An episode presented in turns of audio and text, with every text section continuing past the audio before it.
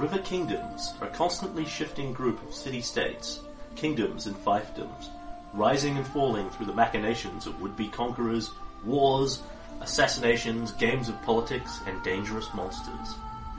South of Brevoy sits the Stolen Lands. Stolen from what and when are a matter of some debate. Currently overrun by bandits and monsters.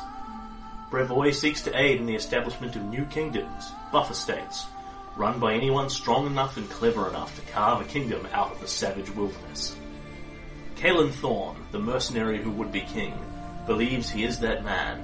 Herein lies his tale of wilderness exploration, monsters, politics, romantic entanglements, ancient gods, and war. Heavy indeed is the head that wears the crown. Sugar Fueled Gamers, in association with RPGMP3.com, present Kingmaker, a Paizo adventure path.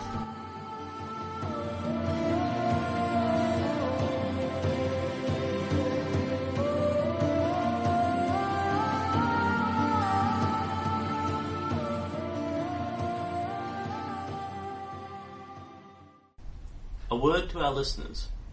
This game is often interrupted. Whenever this happens, you'll hear our editor's tone to let you know when a segment of recording has been removed until we resume gaming. Episode 68.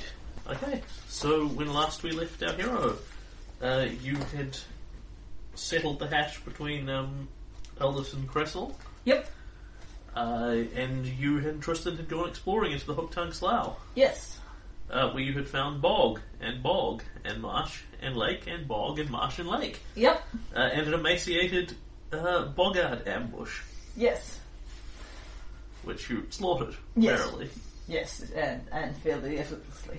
And you and Tristan are on your extended phantom steeds, Yes. riding magnificently about the place. Yes. And that is literally where we left it, I think. We popped, finished the boggards. Yes, that was you the were, you were just standing in a random village. hedge. Yep. So we had um, just picked up to see that um, uh,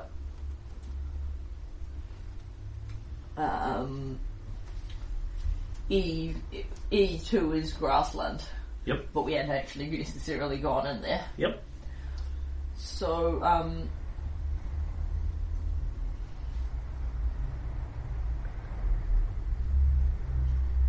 Yeah, I believe we will explore E2. Okay. You go up into E2.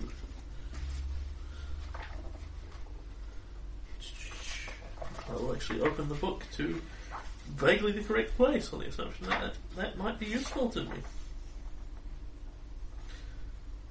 Uh, okay. Uh, and can Kaylen roll me a knowledge engineering check? That's always a good start.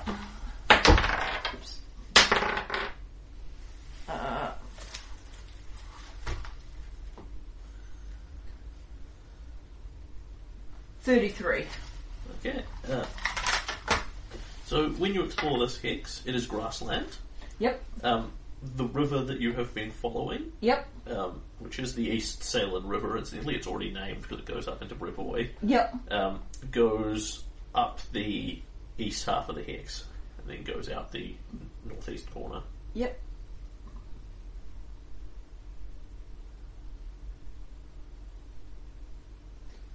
Um, spanning this with your horses is, of course, trivially easy, despite the fact it's a moderate river, Yep. because the horses, the magic horses, just walk right over the top of it. Yep. You're enjoying the magic horses, aren't you? Yeah, yeah, I, I, I, I'm a convert. Um, and what you see here is this big stone aqueduct-like bridge. Um, the river drops right down into a fairly large, fairly deep gorge, and going all the way from bottom to top of it is this very fine bridge of stone. Uh, you know what this is. Uh, it is about 200 years odd old. It is called the Wyvernstone Bridge. Oh, cool.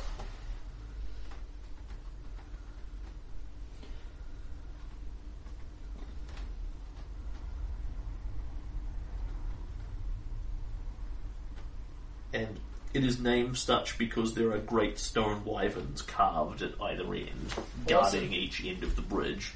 Uh, it must be said in slightly poor repair at this stage, and you know beaten down by time, but still clearly identifiably wyverns. Yeah. Um, so this was built about 200 years ago um, when Brevoy was founded and, and united up from the other kingdoms that made up what, what, what became Brevoy effectively. Um, and it has been there since then. Uh, moreover, there is a road going through it Oh, nice. um, that crosses over one end and then turns northeast and presumably heads up into Brevoy. Yep. Uh, and then the other end goes out the southwest end of the southwest edge of the hex. Southwest. Right. Yep. Yeah, I've-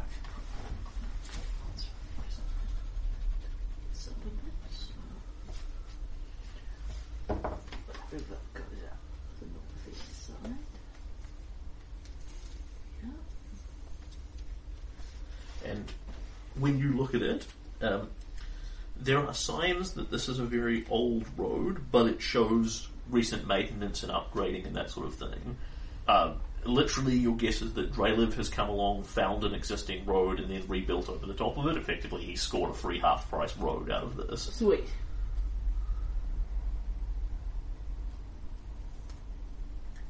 So that was Wyvern Stone Bridge. Yep. And the the bridge looks to be in good, solid condition. Uh, you automatically know it counts as a landmark if it is claimed into your kingdom's hexes. Sweet. Um, and there are dozens and dozens of lovely different species of birds all perched upon it and making various nests up in the high nooks and crannies designed to be guarded by soldiers but no longer done so. Cool. Very nice. And that is what you find in this hex, Wyvernstone Bridge. Cool. Alright. We will. Um, so that's one day to explore that.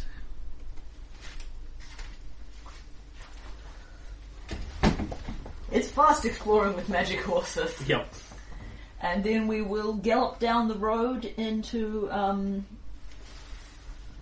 uh, E3. Okay, so the road would increase your movement speed, except that you're presumably invariably going to leave it and go explore the hex. Yeah, yeah, absolutely. Okay. Uh, so uh, that one's grassland as well. Cool. What you find in here uh, is. Can you give me a your choice of spot or knowledge nature? Tristan, of course, knows the thing. Uh, 15 on spot. Okay, so.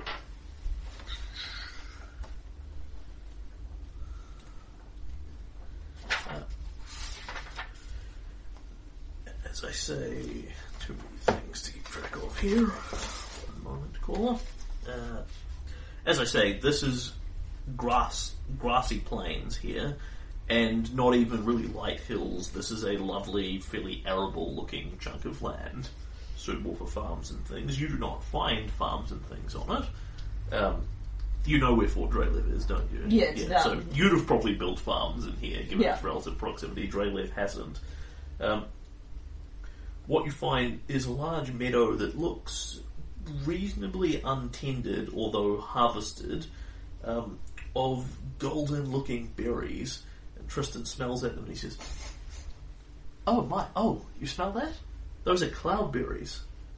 Oh, they're they're very very delicious. Used in pies, jams, sauces, alcoholic drinks, that sort of thing. Ooh, Uh, very popular. nice. There is a cloudberry field here. Okay, where's the cl- roughly where in the hex? Uh, east, just east of centre, Okay, and the road more or less runs straight northeast to southwest. yeah, towards Dre- Fort, towards Fort Drelev. Yep. Yeah.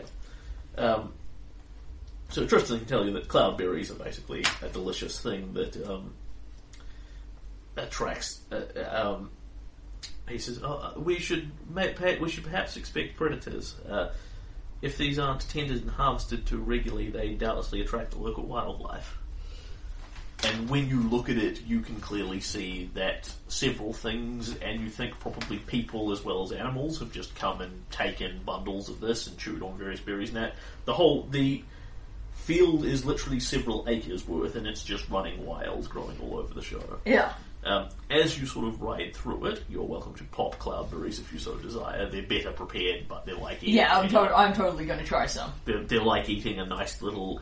It's got that sort of vaguely tart, um, sweet lemon taste to it. Nice. Um, and you and Tristan will both see at the same time and sort of look at each other and nod that in the middle of one of these fields there is a very large, very out of place looking tree. Um, like a thick, solid looking oaken style tree. Um, it's standing there, and as you look at it for a moment, um, it turns very slightly, and its its branches don't so much blow as go up and down and move. And Tristan looks at it and he says, "Oh, uh, I think that's a treant." Ooh. And you, when you look at it, um, you can very clearly see it's massively out of place here, and it has sort of long limb-like branches and then long limb-like roots going into almost feet. You can see gnarls in its wood almost making up a face. You're like Kaylen spots this even without Tristan's help. It's a creature rather than uh, just a tree that happens to be growing in here. Um, he says, uh, as, as long as we don't endeavour to harm the field that it's presumably in that it's, presumably enjoying, it shouldn't be hostile at all. We can go and speak to it if you desire. Sounds great. They're, they're not uh, they're not known for being overly commun- They're not known for being terribly communicative, but. Uh, for those who can speak Sylvan, we should get a lot further. Well, seeing we both can, um, what say? What do you reckon? Get down off the horses and just kind of walk up to it slow like? I don't think the horses will bother it in the slightest, as long as we're not over hostile. So um, I think we make certain we've got all our weapons put away because Yep. we might have had a few things out poking around Yep. the cloudberry patch which might have predators in Yep. it, and then sort of meander up very slowly and you know in a in a relaxed manner. Yep, the treant watches you um, in, in an attempt to not be seen. Yeah. Um, as you clearly kind of walk across the field straight towards it, it blinks slowly, woodenly, clunk, clunk. You can hear a little click, clink as its eye as its eyes blink open and shut, and it calls to you in Taldane as you approach in a very slow voice. Home, home. Good day. Careful. Um, say um, good good mor- good morrow, friend, and um, Sylvan. Yep, and as soon as you switch to Sylvan, so will it. At which point its communication becomes a lot more clear and flowing. Yeah. Yeah, otherwise it's the lengthy pause to think about word. In Sylvan, it simply converses deeply with you. Yeah. Ah, you speak the language of the forest. Good morrow to you then, Sir Half Orc. My name's Kaylen Thorne. This is my brother Tristram Thorne. Home, home. You are named after plants. This is good. Mm. I am Sweet Taste. So named for my fruit, and as it gestures up, you will see that it actually clearly appears to have things growing from almost its hair. they look vaguely pear like. What brings you to the cloudberries on this fine but cold winter's day? We're out exploring. Uh, we have had. Um, I um, I'm actually king of a land off to the uh, the east, known as Stagthorn. Home, home. I have not heard of this kingdom, but they come and go so rapidly here. I I understand. Um, from your lifespan, things things must seem to pass by in a flash. Hum, hum. I hear Brevoy has fallen, and yet so young. Was but a moment ago it was formed. I um, we've had some little disagreement. My kingdom, Stagthorn, has had some little disagreement with Fort Drelev. That's another kingdom a little ways to the south. Don't know if you've heard of that one. People from it must have passed by here. Hum. People come and people go. I do not know the fort by name, but I know where it lies. Anyway, we're um having a bit of a look poke around these lands, seeing um seeing what's going on in them, and um would be interested to know what you've seen and if there's anything troubling you that we might be able to help with. I am well here, wintered in against the cold, in the warmth of the cloudberry plants. I, but I have only recently settled foot here, so my information is still current before the snows fall. You know, so sort of two, when his information is two or three months old. Yeah, From his point of view, that's very current. yeah. Uh, you you don't actually need any checks for this. He is neutral, good aligned. He has no reason not to talk to you. You are not being um, rude or obnoxious or burning down trees. So he says, um, um, "What do you seek, Kaylen of Thorns?" And um, I'm interested. uh, I can tell you in character, Yeah. it's probably easier um, because I'm ha- totally prepared to spend a decent chunk of time talking to him. Yeah. Um, I'm interested in what he knows about the surrounding lands. If there's anyone he's equated with who's in any trouble, given that he's doing well enough himself. If there's basically if, if the local Fae have any problems. Yeah. And um, if he knows anything about what's been happening, uh, you know, over the past few months in the vicinity of Drelev, or really has seen any armies passing through, Mm-hmm. looking for a mag, Uh, looking for information on Drelev, but mostly looking for information on the surrounding lands, because I figure he'd probably know some stuff about that. Uh, so, what he describes to you in the most lengthy, in-depth detail is the nature of the land itself, and you know how the trees are growing and what style they are, and all this sort of thing. I, I wouldn't precisely say Kaylen is disinterested, but Yeah. it's not the information he is looking for. Yeah. You do actually get information you're looking for. You merely get it over the course of a good many hours, couched in home, home. The young oaks are doing well in this hex kind of thing. But I'm totally okay with that. Yeah, yeah. He he is a slow conversationalist, but he is not um, difficult to understand because you speak Sylvan or particularly obnoxious or anything else here. Uh, ooh, he knows a cool rumor.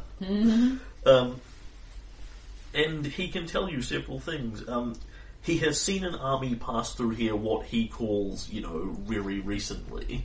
Um, when you actually query this and ask it by how many moons and this sort of thing, um, basically the army that came and invaded you, he has seen like literally an army march up from Fort Drelev up this road across Wyvernstone Bridge. Yeah. Um, and the people he describes are the people you have captured, basically. It was led by a half orc, etc., etc. Yeah. It didn't come back again. So Yeah. this is Garnek Bonepicker's army, Yeah. Which tells you that their route of getting to your kingdom is up and around the roads instead of over and through the swamp. Yes, which is useful information because the, the whole thing I'm trying to do is find a good route for Drelev, and the fact that this is their route tells me I'm on the right general track. Um, and he can tell you what is around in some of the surrounding hexes here. Yep. Uh, so, and you, you say, you know, what's interesting, what's troubling, etc., etc., and he can tell you um, that about that. Uh, so, starting going around, you know what's in Wyvernstone Bridge. Yep. You know what's in the Boggard one. Yep. Have you done uh, that E four?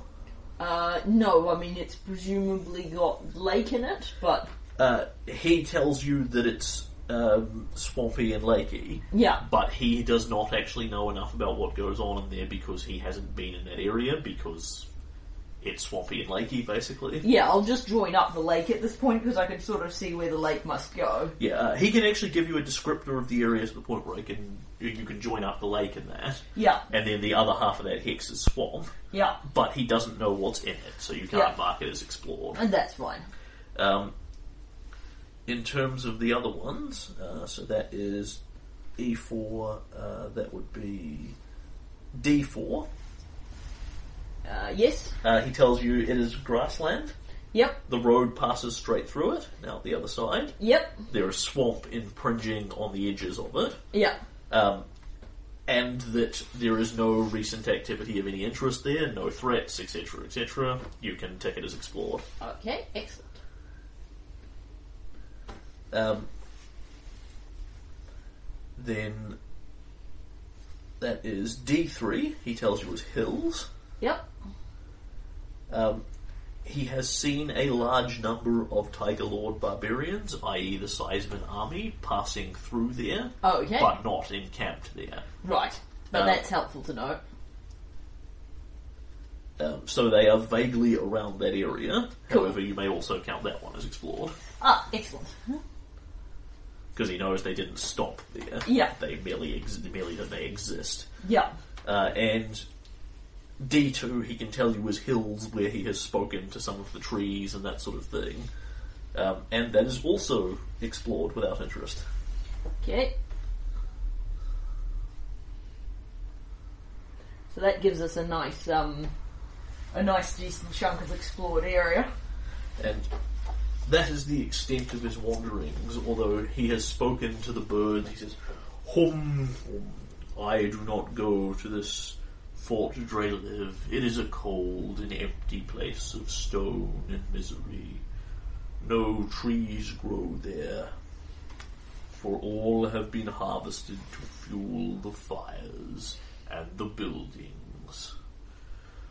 But I hear from the birds and the wind what passes there, although I cannot speak to its truth. I am told that where the great stone building, the keep and castle is, there is a tunnel deep beneath the earth that exits out somewhere in the city. Ooh. And there is a secret tunnel beneath Drelev Keep, so goes the rumor. Secret tunnel. Whoa, whoa, Oh, secret tunnel. Home, home. And that is what Sweet Taste has to say. Cool. Is there anything I can do for him? He seems perfectly happy and Cool. content here. Well, I will thank him very. I will thank him politely and at you know some length for his information on the He- theory that that being wordy is probably good manners. He, for he doesn't appear to i- be actually eating the berries, um, but he has planted his roots here and appears to be enjoying the smell and the warmth that comes off them. Cool. Uh, the only thing he will ask you to do is, like, literally, you know, not harvest the berries that are within 200 metres of him, which is trivially easy. Yeah, I mean, given that there's like eight, pa- uh, eight or nine patches, and Yeah. he just wants this one patch, he'd Yep. be low maintenance. Cool.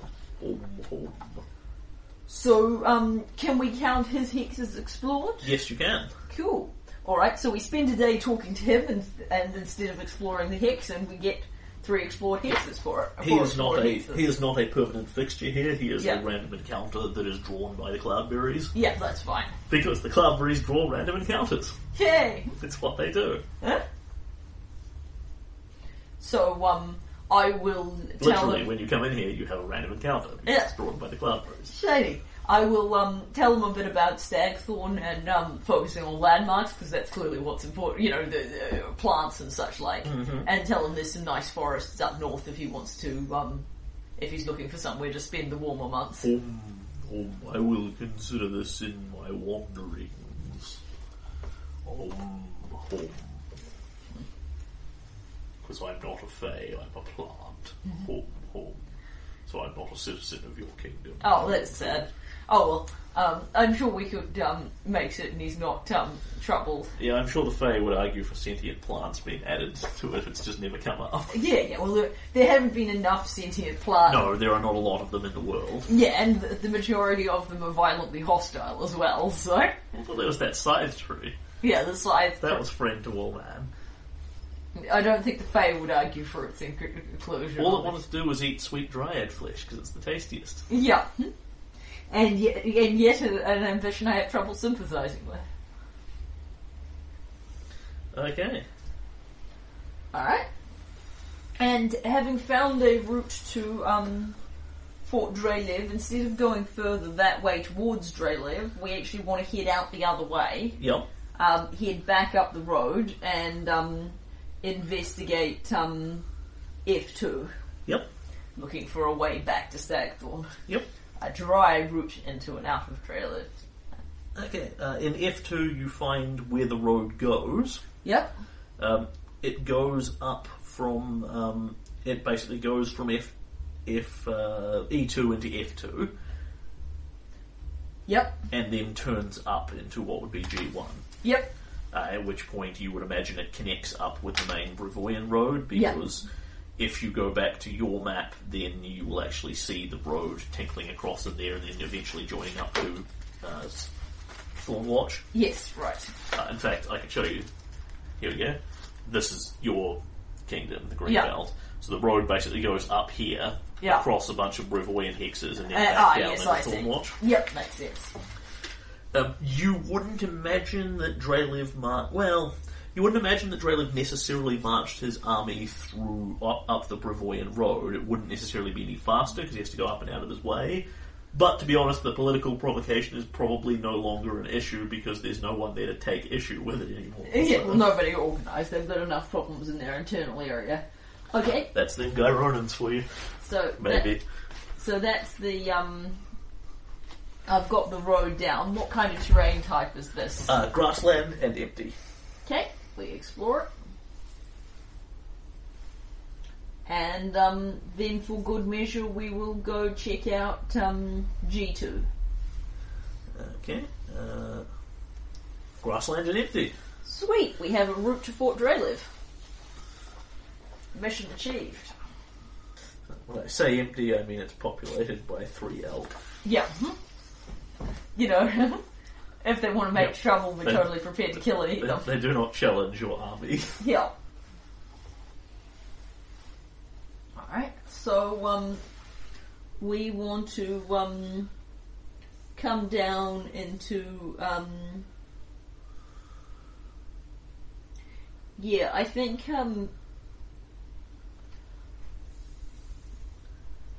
probably time to explore a bit, still got some time to explore a bit more swamp. Mm-hmm. So we want to transition through a couple of hexes, Yep, um, no problem. uh, back back through um, back through F two and um, F three Yep. into um, E four, which Yep. is the um, other rivery swampy area that we haven't explored. In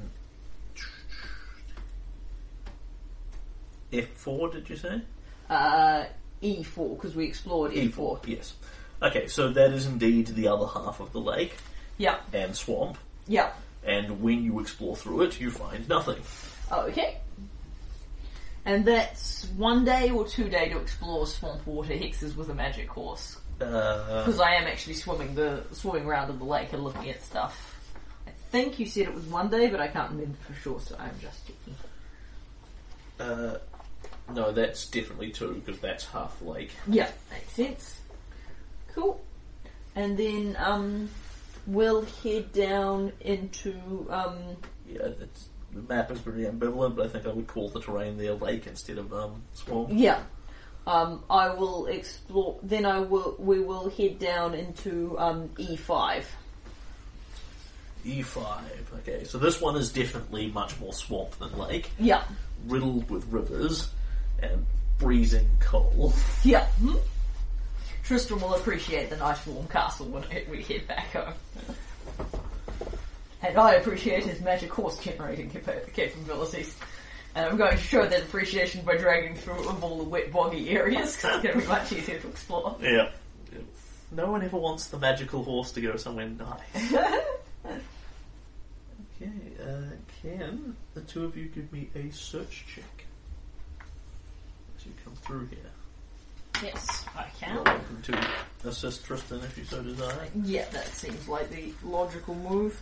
Uh, however, I fail to assist. Yeah. So, Tristan will, as you're sort of riding along, keeping an eye out, Tristan, Tristan is, is going, ah, well, it's awfully, it is awfully boggy here, but fortunately, as we don't have to step into it, our clothes won't be bothered by the, whoa, whoa, horse. Uh, there's something over there in the bog. I think it's a body. Let's go take a look, and Kaylen will move his magic horse relatively near and then get down to the Tristan bog. will quite happily sit up on the horse, not Yeah. necessarily need for this. Uh, when you roll it over, um, this is an older body. Um, it is mostly skeleton at this point, with a few bits of flesh on it. Um, and what you will notice when you look at it is that it doesn't have any fingers. It's a human, or a humanoid. It doesn't have any fingers, either bones or flesh. That's troubling. Uh, and can you make me a heal check? Tristan's oh, yeah. Okay, I'll take a look at it as well, I suppose. Uh, Kaylen gets a three. Yep. You you don't know what has killed this thing, merely that it, it doesn't have fingers or thumbs anymore. Yeah. Bones or flesh at all, they're just gone. Well, there's two possibilities I can think of. Something in the swamp bit off his hand, or is it? A, can I tell if it was a man or a woman? Uh, no, not No. at this stage. Somebody. Oh, I'm going to assume it was a hand. You you can guess based on appearance that either it wasn't someone heavily armed and armoured, or their gear has been stripped of them. yeah. One of the two. Um, the um, either some he encountered something in the bog that bit off his hand, or um, he encountered something of uh, he uh, made some trouble for Drelev. Although he must have been here a good while, so maybe more likely the first than the second. Yeah, like your your guess is quite definitely this body hasn't been here for several days to a couple of weeks, but past that, months or years is is beyond your capacity to. Um, Yeah. So um, I presume he doesn't have anything resembling gear left anymore. no, not at all. Yeah. At which point, um, we will probably effectively give him a bit of a bog burial.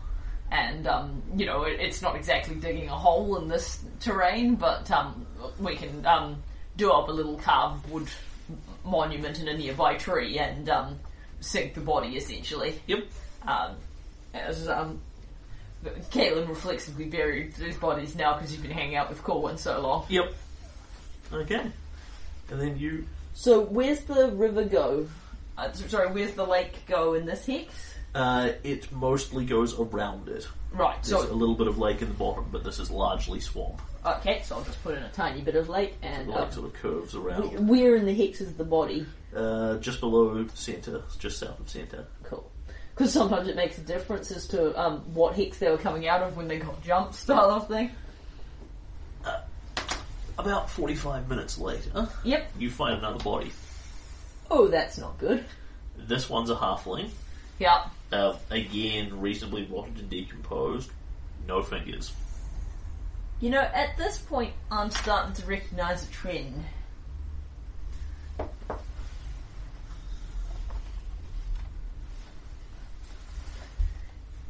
Anything that, anything that eats hands and anything that eats fingers in that busy brain of yours. Uh, eats fingers. Uh, I wouldn't think it would be some sort of animal. I mean, they'd take a lot more of the flesh, and very few would eat the flesh and the bone both. No, my, my guess is it would have to be something magical in nature. Hmm, Can, can we take a moment? And he gets out um, his books and things. All right, but stay on the horse. Ugh. I'm not stepping down there. I merely want to have a look at the Arcanist's art. My masterwork knowledge arcana tool. um, and he goes, oh, uh, while you're down there, could, could you uh, check if his, uh, the skull parts of his eyes have been, um, chewed upon?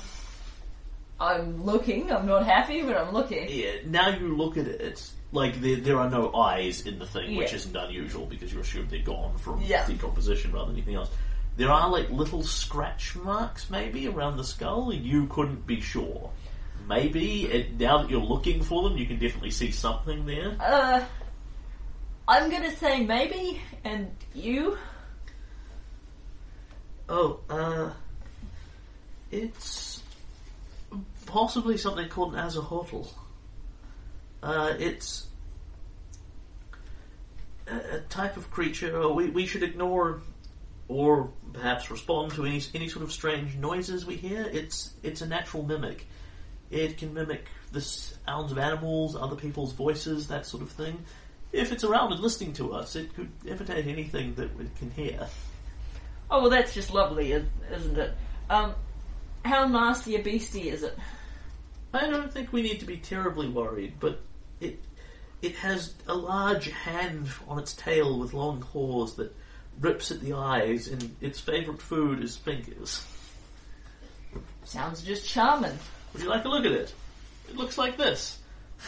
He describes something that looks like a gigantic otter with like a hand on its tail with big rippy claws on it.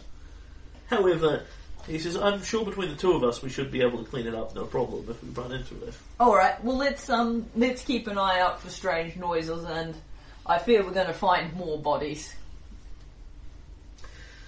And you do indeed, as you keep looking for them, find more bodies. Yeah. Um, at some point between body number five and body number six, um, you will hear off in the swamp a noise. It sounds like a crying baby. Tristan, that's probably not a crying baby. Let's go help that poor distressed child. Kaylen says, um, uh, loosening his hands ready for weapons. mm-hmm. And we head in the direction of the crying baby. Okay, uh, can you give me a survival check? This is not my day. Recently rolling. Um, 11. Okay. The voice of the baby sounds vaguely like it might be in one of the rivers being carried off down it, just a little ahead of you. Uh, you are forced to go deeper and deeper into boggy terrain and river and that, none of which inconveniences you in any way. Yep. But as it doesn't know that, yes. Hmm? uh, Well, sooner or later I'm going to have to get off the horse, but, you know, possibly, or maybe I'll just fight at a horse. Given that that makes me, po- uh, given that I'm really good with a lance and that makes me so You- much faster. you can attempt a sense motive check to work out whether it's a real baby or not. But to be honest, you know you're probably Yeah, pretty yeah, I- safe in your um, Uh, yeah, I, I feel pretty safe in my it's a mimic monster assumptions. I mean, if I see a baby, I might change my take on that. Uh, how avidly are you going to pursue this? It seems like the baby is like just in front of you. It because it, Kaylen does not realize because he failed the survival check that it's trying to lure you into more dangerous terrain, which is not going to bother you. But it's staying ahead of you unless you make a deliberate effort to run it down Okay, then until it gets you where it wants you. All right. Um, we'll definitely pursue it. I think probably Kaylen will just follow it on the basis that we'll be catching up soon for a while before he realizes that he's being Yep. lured, given that he did a crap on a survival roll. At that point, however, Uh, what what it is is you you obviously realize it's luring you because it's staying just ahead of you. Yeah. What you don't realize is the connection that it's Yeah. trying to lure you into dangerous terrain. Alright, so after we've pursued it for a while, if we haven't caught up, we'll increase our speed. Yep. And you run it down Yeah, with trivial ease as soon as you put your minds to it. yeah, Because its speed is fifty foot and yours is a shitload faster. yep. Okay, so you start running it down and the two of you get a spot check. Nope. Tristan. Uh, that's a 11 for Kaylen. Okay. Uh, so the voice of the baby, the sound of the baby seems to have disappeared as you ride heavily towards it, uh, and then suddenly something goes out from the out, out from the water Yep. and leaps up snapping and clawing viciously. Yep. Uh, and uh, how smart is this thing? One of the two of you at random. Yep. One high or low. I'll be high. Uh, Tristan. Yep.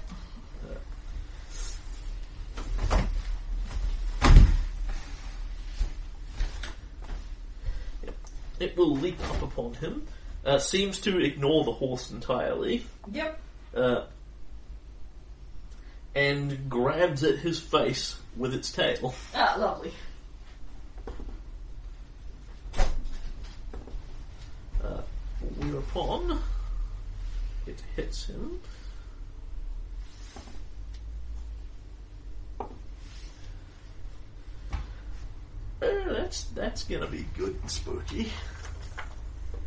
Uh, could I have a bit of scrap paper or pad or something? I'm sure I can appear to be an actual organised pile of pads up here for once, so in fact have an entire pad. Okay, so you think you'll be lured on rather than chasing a real baby, so you're Yeah. not terribly surprised by what happens next. But the baby's voice goes silent. You, as as you get right on top of it, you sort of look around, and then suddenly there is a noise from the from the swamp and the river as something goes boof out of the river, leaps up on Tristan. He sort of makes a startled "Rah!" noise as this hand claw on its tail hooks round his face, rips at his eyes, and yanks him off the horse and into the water. Oh, that's troubling. And because he is on the horse, he can endeavour to make a ride check to resist this. In lieu of his grapple check, so he will actually slide off the horse and literally hooks his legs around it and goes right off the side, but still remains hanging sideways off the horse. At which point he scrambles back upright. Sweet. Now, he fails the grapple. He d- successfully beats it on the ride. However, Excellent. I will allow. I'm allowing him the option of grapple or ride while he's on the horse for the purposes of being pulled off it. Cool. Uh, not in terms of if it wanted to hang on him, Yeah. but it doesn't. It wants to yank him in the water, and he goes ah, and has cuts on his face. Yep. Not massively serious ones, it must be said. And it goes splash into the water, but is now clearly swimming on the top, and you can see it. Cool. At which point we go to, To initiative. initiative. It getting a surprise round regardless of the initiative order. Yeah, pretty much. But um, Uh, so that is a initiative. It can have fourteen. Yep, I'm just getting out the tracker. Caleb got seven. Yeah. So it's it, then uh, Tristan, then you. Yep. Caleb, Tristan. You know I'm just going to use the Boggards. Yep, by all means. And given that you're coming hunting for this, I assume you've got weapons out already of whatever kind. Yep, so Certainly, it's- Tristan does. Kaylen doesn't necessarily need to bother. No, I don't think he would because um, he can draw really fast and he wants to see, you know, he might use his bow or his lance depending. Yeah. Alright, um, and it gets another, because that was its surprise round, it presumably gets a. Another attack. Yes. Yep. At which point it will full attack Tristan.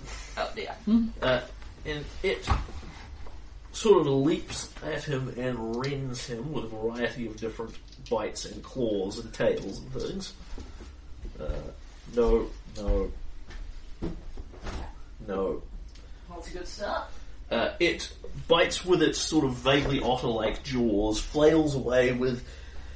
What becomes creepy is when you look at this thing a bit more closely, you see what you took to be paws with claws on them actually look like human hands with long carved nails. You. Um, it doesn't seem to be terribly effective with its bite or its hands clawing and slashing away at him. But then, as he's distracted by this, uh, it hooks his eyes, crits him with the tail claw, Crap. uh, crit threats him anyway, and will just fail to confirm that as it sinks its claws into here, and Tristan goes ah and yanks them out before they go into his eyes properly. Good. Huh? Oh wait, no. His AC is 23, not 25. I thought it was 25. I might have been, must have been looking at someone else's. The claws go into his eyes. yeah, sorry, it's a boogly eye monster. Yeah. Uh, uh, Tristan takes a shitload of damage. Uh, 26 damage. Oof. Uh, looks pretty bad and his eyes go. He goes ah in his eyes, and his eyes seem to now be welling shut with the amount of blood in them. He can no longer see, Ah, yep. Hmm? and Then it is the newly blinded Tristram's turn. Tristan. Just going to find a snack in the fridge. Uh, you're welcome to hold the action moment for me. It's not going to be anything particularly compelling. Yeah. Or you can just tell me what Tristan's doing as I go into the fridge. Tristan shouts, "Ah, Kaylen, I can't see. I, I don't know where it is." Ah, and he will cast Cure Moderate Wounds on himself.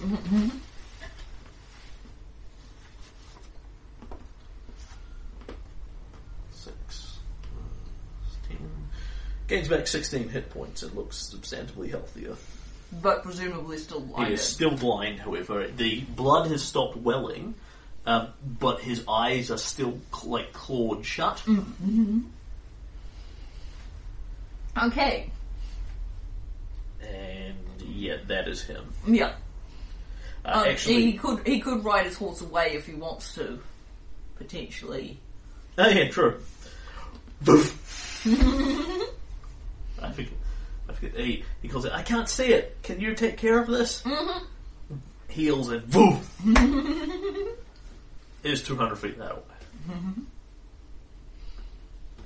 And Kaylen will quick draw his lance and um stab the thing and endeavour to viciously stab it. Yep. You are at a plus one to hit because you have higher ground on it, being on a horse. Yep. Uh, it is at no bonus to AC. It is sort of immersed in the water, but um, in the swampy water, but not particularly.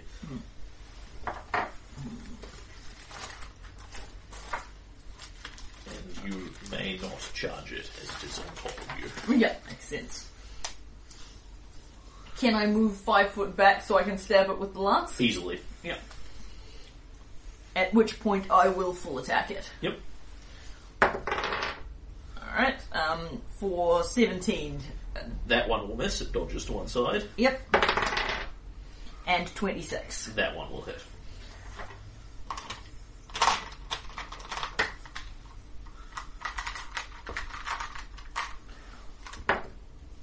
Alright, and um, that's a 14, 14 lance damage.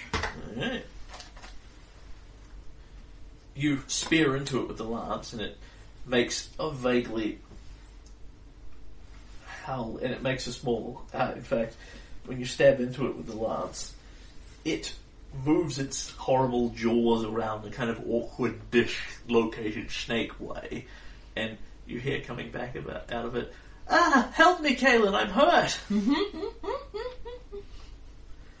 uh, and then followed by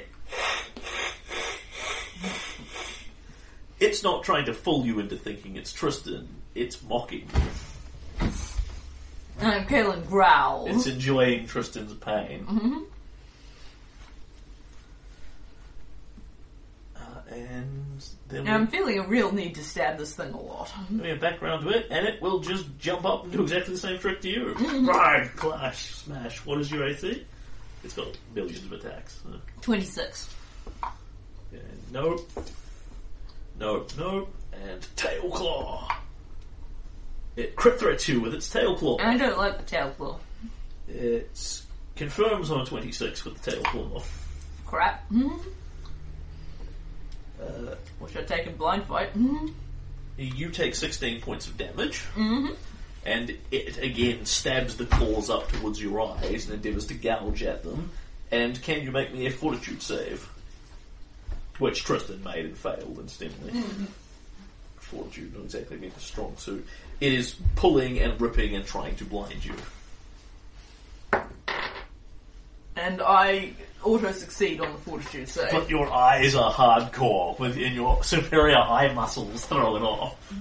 I think, um, also I did see Tristram fight this thing with identical tactics and go Yep. blind, so I'm better prepared Uh, I expected to go for the eyes, given that it is an eye gouging monster. You get thoroughly clawed and bitten. But that was But- 16 points of damage, wasn't it? Yes, Cool, so I'll take that anyway. but you are not blinded. Yep, which is the thing I care about because I can effortlessly take 16 points of damage, but being blinded would be a problem. It's nice for some who can take 16 points of damage. Some of us are bards. Yes, but he's been very. But he's the reason I'm on a um, horse that can. Uh, that he's the reason I'm fighting this thing on a horse that Yeah, floats yeah. above the ground. Yes, hard to argue with. And And moves that is 130 feet around. That's the boggard. That's the sorry. That's the um Asa- Asagi. uh, A H U I Z O T L, Ahuizotl. Azotl. Uh, it is an Aztec, a thing from Aztec mythology adapted to the Pathfinder universe. Well, of course, the fucking Az- if you're going to copy stuff from the fucking Aztecs, of all people. Uh, oh, that's that's that's so cool. Uh, the origin of this creature is believed to be a way of explaining why bodies drowned and left in water are so often missing pieces. Ah, interesting. In a disturbing sort of way. Yep. Alright, and then um, it's Tristram's turn. Uh, so Tristan has no idea how well this will work, but doesn't like the fucking thing. So uh, I'll I'll see what I can do about it. Uh, rides back towards it a ways, um, comes within sort of 30, 40 feet or so, and throws an arm out, and there is an explosive boom noise behind it as he casts sound burst on it. Ah, very nice. Uh, and it makes a fortitude save. He has no real idea what its fault is like. Uh, and it will fail that. Sweet. Uh, it takes a whopping eight points of damage as Yeah. it goes boom and literally covers its ears with its hand claw things. Yeah. And falls towards the swamp, shuddering. Uh, it is stunned. Sweet. You're No. up. Nice one, Tristram. Good shot. And Kaylen will full attack it with the lance. Yep. Alright, so its first attack's are really rolling badly. That's a 19. That will hit. Sweet. And he deals it si- 10 points of damage, Yep. and then makes a second attack, which is a 24, Yep, quite definitely. uh, and deals it another 14 points of damage. Ouch. Uh, Yep. You run it through fairly viciously with the lance in a couple of places, and it begins bleeding heavily and flailing in the water. Yeah. Laugh this one off. Kaylen will viciously stab it. Uh, I think actually- uh, can you give me a fortitude save as well?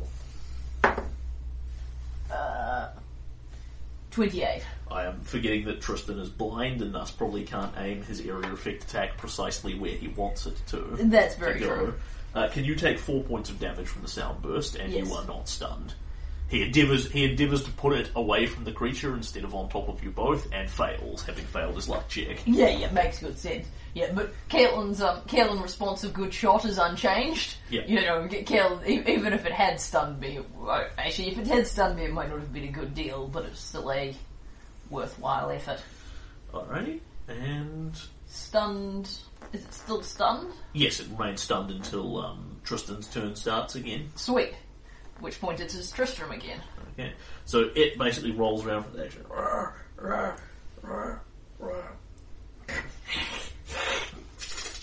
Clicks its claws and things, and that is about what it's got.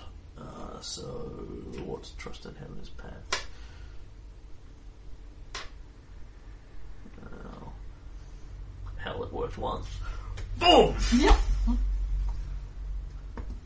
He still has no idea where it is, Yep. so you need to do this as well. Yep, fort save for me, fort save for What's it. safe for you? What's safe for it?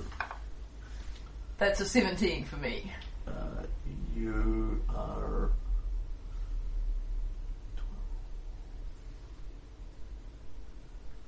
Uh, you're fine. Cool.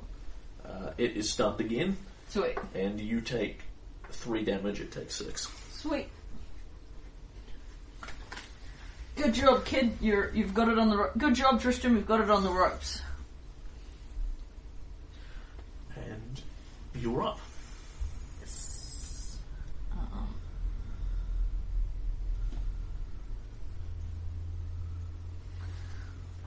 I don't know. Did I get a hero point last session? I got went all the way down to one. I don't think I got another one. I think I may have just forgot to write that down. Yeah. Yeah. Yeah. No, in fact, I spent two. I went all the way down to zero. I had zero hero points. I remember this. It was a very memorable experience. Alright, um, so We have Tristan's too, though. yeah, which is pretty great. Although there's no denying Tristram's not a, um, of course, because he had such a he was such a heavy participator Yeah. in the He's tournament. been one in the tournament. Yeah, but two is still better than nothing. All right, and it is my turn, and Yep. I will stab it with the lance again. Yep. Um, for a thirty on the first one. Yep, easily.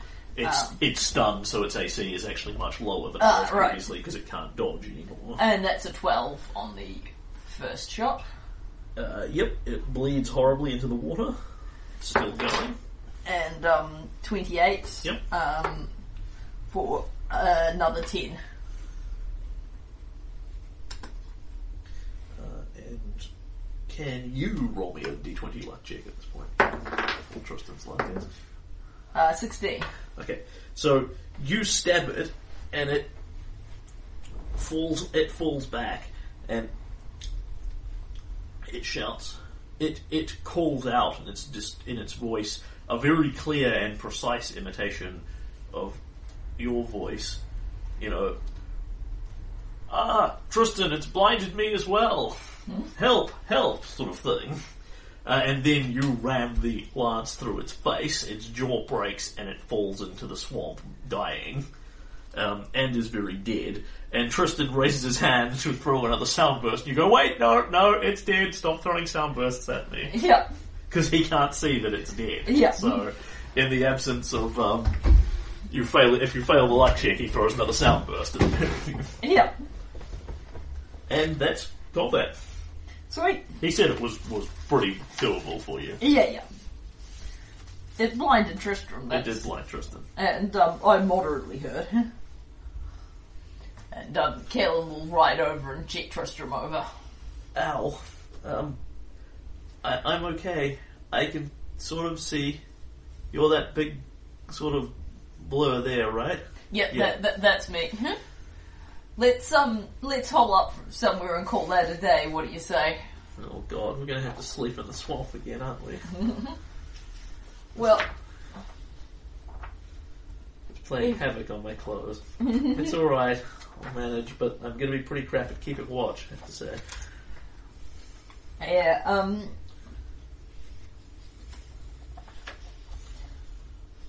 well, we could turn from home at this point if you wanted, but um, we've got the lake between us and home. Uh, and when, before you go off the scene entirely, yeah, uh, when you poke this thing, yeah. Um, it doesn't appear to have any real um, gear on it, as you might expect, really. Um, what it does have, however, is it's got what are clearly reeds and things from the swamp that have been woven together and make up this lengthy necklace that it has tied around its ta- or around the around its backside, basically around the point of its tail. It's a necklace that appears to be made of um, a string of little finger bones of a wide variety of different humanoids. You Just the little fingers, all the rest are gone. right. Well, that's horrible. Yep, it's a creepy, creepy Pathfinder monster. Yeah. Alright, I think we drop it and its creepy finger necklace into the swamp with its victims. Yep, It, it frankly, where the even if, eels eat it with delight. yeah, it, even if it is a magic, even if that is a magic necklace full of human, made of human finger bones, I don't want it.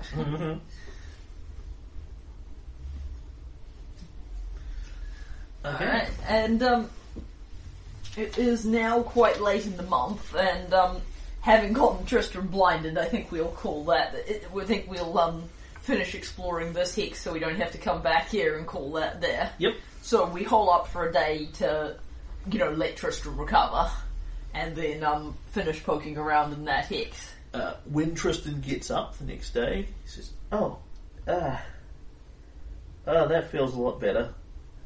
Uh, good night's rest seems to have fixed it. I can see again. It has not permanently blinded him. Excellent. Once he gets a once he gets a, a night's rest, he shakes off the effect. Kaylen just stays up all night. Yeah, yeah, you're going to have to. Yeah, You you hard man it. You don't Yeah. even blink yeah, because you could put Tristan on watch. He still has ears. It's just a bad idea yeah. No, I, I just stay up all night, and then probably continue exploring the next day. because he literally fails any any perception check based on spot Yeah, automatically. But his eyes do recover naturally. They have merely been clawed as opposed to cursed or blinded or eaten or whatever. excellent. And now we can stop talking about eyes. Thank you. All right, so um, we the next day we finish exploring the swamp heads. Yep. At which point um, we turn for home, Yeah. and um, being that we're um, in this position, we just ride straight over the river. Just ride straight over the lake and head into the grassland Hexen for home.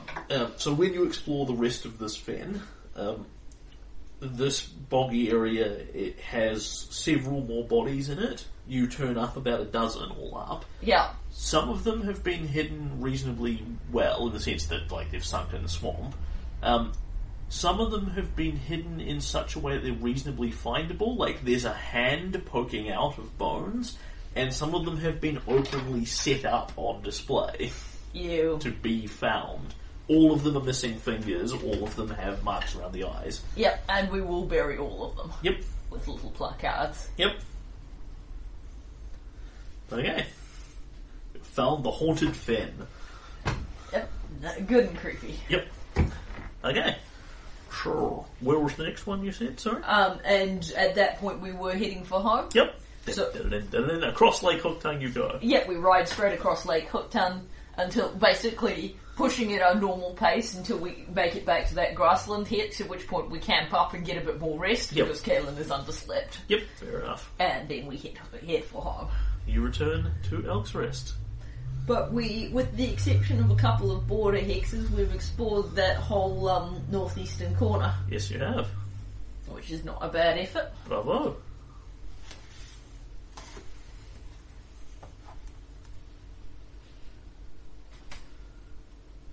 And, you know, I'm, I'm pretty glad that thing's dead. Mm-hmm.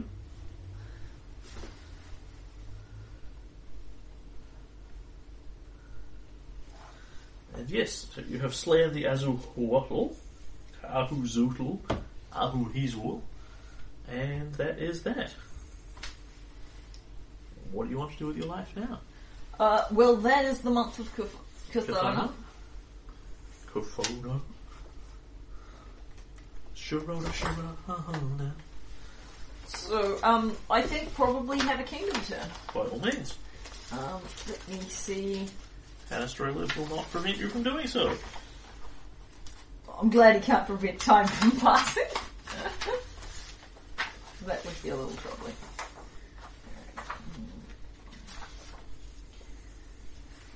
And we roll into Abadius. Yes, you do. Ooh, Abadius. I've definitely got my eyes on that um, nice northern area with the Wyvern Bridge and the cloudberries and the bits that aren't swamp. You don't want to start claiming your way through the Hooktongue Slough? Uh, not, not yet. I mean, I've, Oh, um, I looked this up between sessions. Uh, Yeah. What you do with swamp hexes in terms of building. yeah, It's no more expensive to build anything there, but the preparation cost to ready the hex to build a uh, city or City. thing in it is um, substantively more expensive and takes a long time. Yeah. Several months before the hex is ready because you've got to actually dredge swamp and build pillars and all this kind of thing. but you can actually build terrain improvements. Yeah. But basically, there is no compelling reason to build a city in a swamp unless you have no better land available to you. Yeah, makes sense. Yep, there we are. Or perhaps if the swamp offers some um, unique capacity.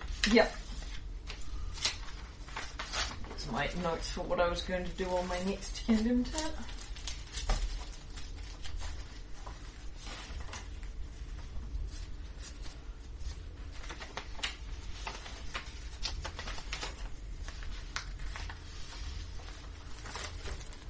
Somewhere in here.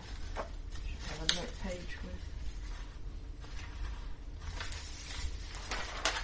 enemy type stats. Yep, there we are. I remember that Tristan can talk to animals and plants and things. Yeah, it um doesn't, co- and Bryn's got that scenting ability. Yeah. Um, Although that was a very that was a very minor one from what she got out of it. right. What was the other thing that she got? Uh, Constitution to AC. ah, nice.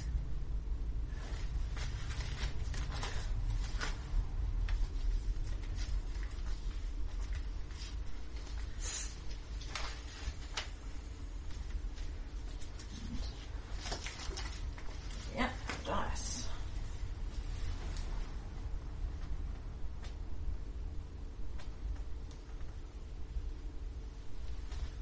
Right, and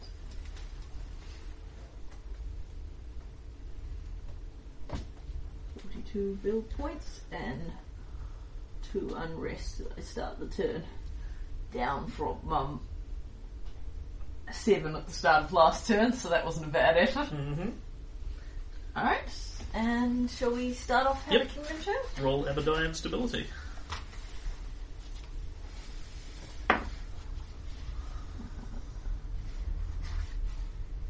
I make my stability check, and unrest reduces to one. Yep. Pay Abaddon consumption. Yep. Um, it's five right now. Yep. Uh, fill magic items. Yep. I have an empty slot.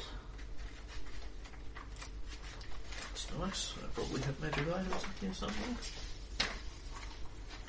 Uh, what is it? Major. It's a ma- yeah, I- Um, moderate, whatever. Yeah, it's it's the Middle nor- one. the normal one. Yeah, because Yeah, that's don't- right, because we stopped doing minors, haven't we? Yes. Mediums. Uh, it is braces of armor plus three.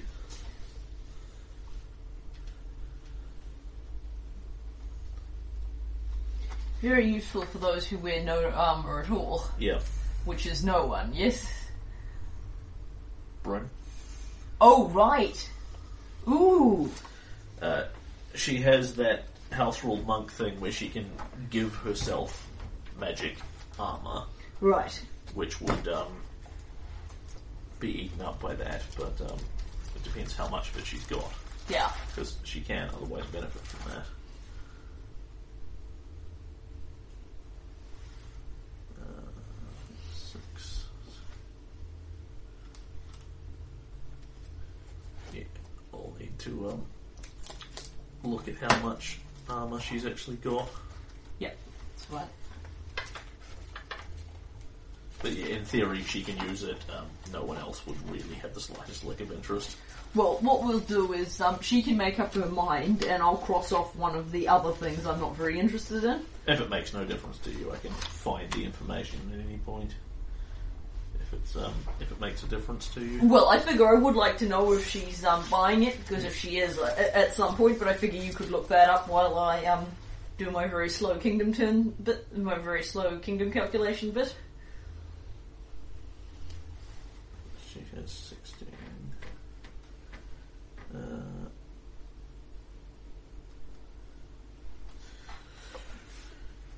yeah, yeah, I can do that. Um, Yep. You are on to your um, slow kingdom bit anyway. Uh, change leadership. Oh yeah, well I want to change leadership. Um, I want to change what my spy master is contributing. I believe that's th- that I do that at the change leadership Uh, stage. yes, yes, you do. Yep. So um, she, the old beldame, is adding a plus four to loyalty, and I want her to put it into um, stability instead. Yep. Cool. And yeah, that's totally all right. And then I'm on to um, slow bit. All right. So um, Kaylen has claimed two hexes in Varnhold. Yep. which is A6 and F4, which are both grassland hexes, one of which had absolutely nothing in it, and the other one had some former trapdoor spiders. Yep. So I'm kind of doubting either of them is an exciting landmark hex. No. Um, he has built farms in both of them, Mm-hmm. Um, and he has constructed an inn in Lakeview Mm-hmm. and a brewer near some houses in a park, and a brewery in Thornwatch between the um, next to the tavern, the grain, the um, granary, and a house. So that's got a nice sort of wheat theme thing going Uh, on. very nice. Um, and that's his um, claim hexes build terrain improvements. Yep. Um, and then for his create army units, he wants to do a thing. Yep. He wants to refound the Kobold Defenders as a large army. Yep. He may do so. Um, so I'm going because I'm running short on army slots. I'm going to use their um use their existing stat sheets and then just respec them to be large. Yep. You can have a different um, sheet for your armies if you desire. No, that's okay. Um, so can you? I I've got their special abilities. Can you give me the stats for that? Uh, yes, I can. Uh, so.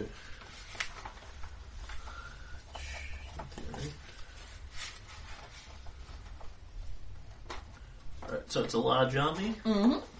Uh, it is 16 hit points. Yep. Defense value 13. Yep. Offense modifier plus 3. Yep. Speed 2, consumption 1.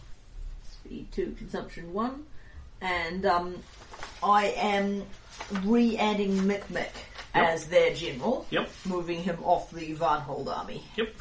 because um, he can command his ca- native kobolds, Can't and argue with. um, I am stationing them in Elkrest in the castle Very nice. because Elkrest needs a permanent army that just stays there. Yep. Um, as Kaylen's decision.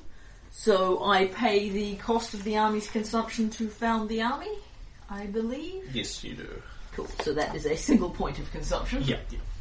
Uh, but then, of course, I also add that consumption to my permanent consumption stats. Um, the other effect, because I am unsurprisingly making them an Yeah. active army. Be- because you're not actually creating anything that isn't already there, it's not that expensive to build an army. You're just getting together a bunch of kobolds and then, you know, training and equipping them. And indeed, um, this is very much the same kobolds we had before. It's just Yep. there's a lot more of them, and the fact that they had masterwork armor does us very little. Ti- we had a lot of sets of tiny masterwork Yep. armor, but not nearly as many as we need. Yep. So, Mick will keep his. yeah. I am Mick. I'm important. And I've noted down the plus two charisma modifier for Mikmek's awesome leadership. Excellent. So, um, I now have no general for the Van Varnhold army. And I am actually running low on NPCs I could make general the Varnhold army, seeing Ku- Kundal has inconveniently buggered off to do other things. Yep. So I believe I would like to recruit a general from Varnhold proper. Yep. Um, and basically I'm going to ask Varn for advice as to who he would pick, Mm-hmm. given that I sort of beheaded his last general. Uh, so, Who he would pick who isn't dead. So you can trivially have um, generic commander such and such. You just- like you literally just promote up one of the lieutenants. Yeah. Put him under Mick Mick. Um, in terms of people, you've got um, Varn sort of shakes his head sadly. I'm sure the lieutenant will do a fine job, but I'm afraid I have no one left to recommend for it. He literally he has no named NPCs that he would give charge of an army to. Because they're all dead, right? Yeah. Poor Varn. Okay, so um, shall we give this guy a name, or shall we call him Lieutenant Bob? Lieutenant Bob is fine. Commander Bob. Does Bob have a zero charisma modifier? Bob does have a zero charisma modifier. He's Okay. only an NPC. It, it is unfortunately um, Varn's Va- Varn's warriors have been pretty devastated by the Centaur War, Yeah. um, and the sort of people he would give charge of an army like Jamandi in that. Um, Oh, pretty much all tragically deceased. yeah, Yeah. he like he's happy to do it himself, but No.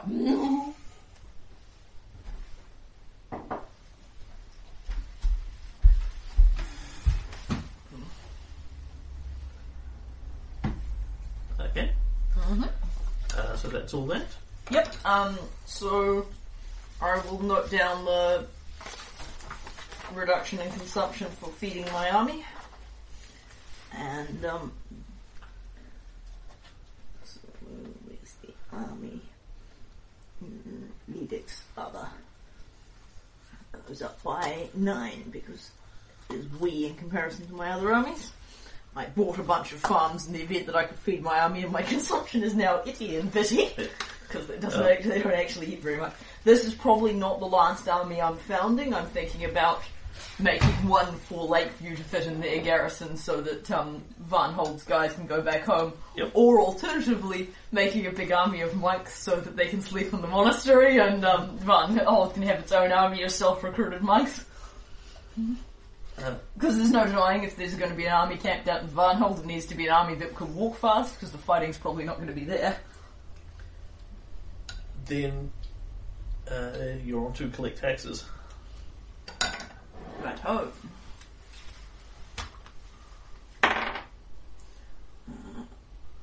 Is a nice, solidly positive number. Uh,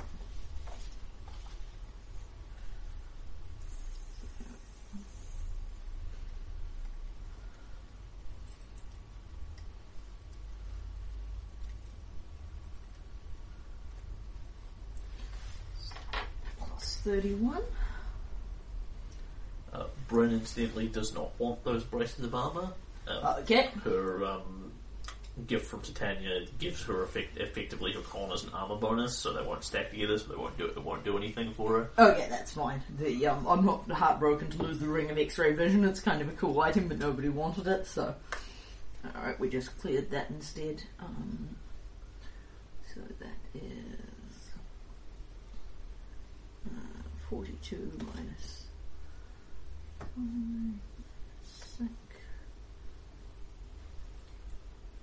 minus 17.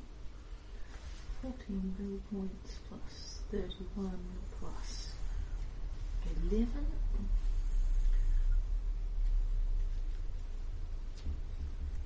Leaving us with 56 build points, a nice big number. In addition to building an army, the goal was to. I could have built some really cool. I've got enough for one of the cheap cool buildings, but I'm saving up so I can have an expensive cool building next turn potentially. Fair enough. I was thinking about a foreign quarter. Indeed. But um, now I have enough money for an even bigger shiny building. And that is Abadius' Kingdom turn. Barring events. Barring events, indeed. Uh, there are two of them, Okay. Um, which you may have in whatever order you please. There is a um, a kingdom generated one and an eldersy one. Well, let's start with the Kingdom generated event. Okay. Uh, note relative relations. Yeah.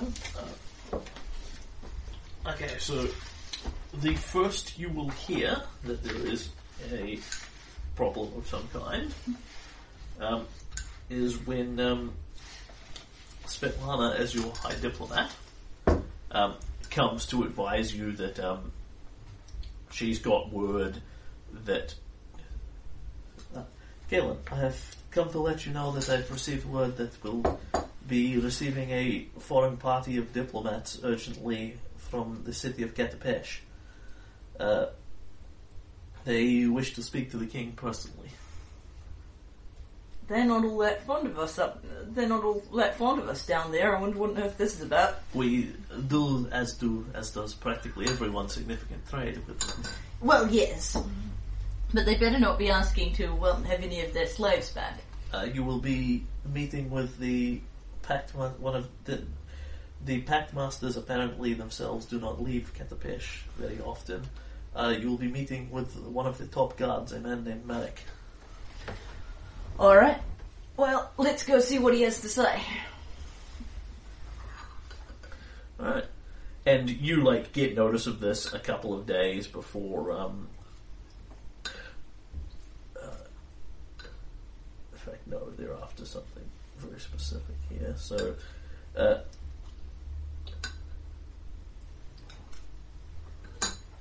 Uh, Svetlana will tell you that she has received notice of this, like vi- literally via magic. She hasn't gotten a note, Says, It must be fairly urgent. They they use the sending spell to speak to me. Right. Okay. And then the next day she gets another one that she then replies to and says, yes, you know, King Kaylen will meet you at your earliest convenience, etc., etc., etc. Um, she comes to tell you she's done it, and about ten minutes after that, the guards show up to tell you that there are a bunch of red armored people standing outside the gates of the castle asking admission. Wow, so they teleported into the city? Yeah, a lot of a lot of magic and money has been spent on this little endeavour. Yeah, because they must have got someone who had been to Elkstress to do the teleport, right? Because they can't do it unless, um... Actually, Kaylen may not actually know how teleport works, but the player is impressed. Um, you do have merchants who come, Come through and go, here, though. yeah. but, um... Getting one of them to provide a detailed description of the outside Yeah. of Stagthorn Castle must have been quite the quite the piece of effort. Alright, and we will ask them to come in and receive them in a, you know, the um big I think the big classy formal meeting area, which is the one that has the um the owlbear's head and the owlbear's head and the drake's head embedded on the uh, uh, uh, Yep. uh, uh, placed up on the wall. So what you have here, based on the description you receive, are six six guards, um, all in what appears to be sort of very heavy full plate that is red. They have completely face obscuring masks, um, and they the style design is almost vaguely beetle like. Uh, you, you remember the picture from Legacy of Fire, of course. So Yes. You don't need that good a descriptor of this. Uh, there is what's presumably a civilian with them in um, a vaguely corpulent man with a with a thick Arabic style beard in very desertish wraps, but he actually waits outside. He appears to just be some sort of transport or facilitator for them or something in that neighbourhood. He does not Possibly. come in for the meeting. Possibly the wizard that got them here. Um, all of the guards are armed with heavy implements, big double-handed fuck-off axes and that sort of thing. Uh, they will all surrender them to your guards without incident before entering. Um, and the man you are introduced to is the captain of the Pact Master Guards, Marek. Who, of course, Helen knows already. Yes, yes, yes, I got the reference. And he comes in and clangs clangs his clangs off his armor, gives you a short bow, and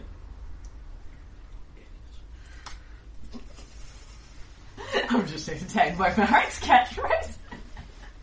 also, I'm impressed you remember. yeah, I didn't have the same list for of Fire in two cities. Hmm? Said, Greetings, Kaylen, King of Stagthorn. I am Marek, Captain of the Pact Master Guards. We have come here from the city of Katapesh. I am here on behalf of the Pact Masters, the leaders of Katapesh City. They do not often leave the city or interface with external rulers. However, an incident has come to light that involves your kingdom.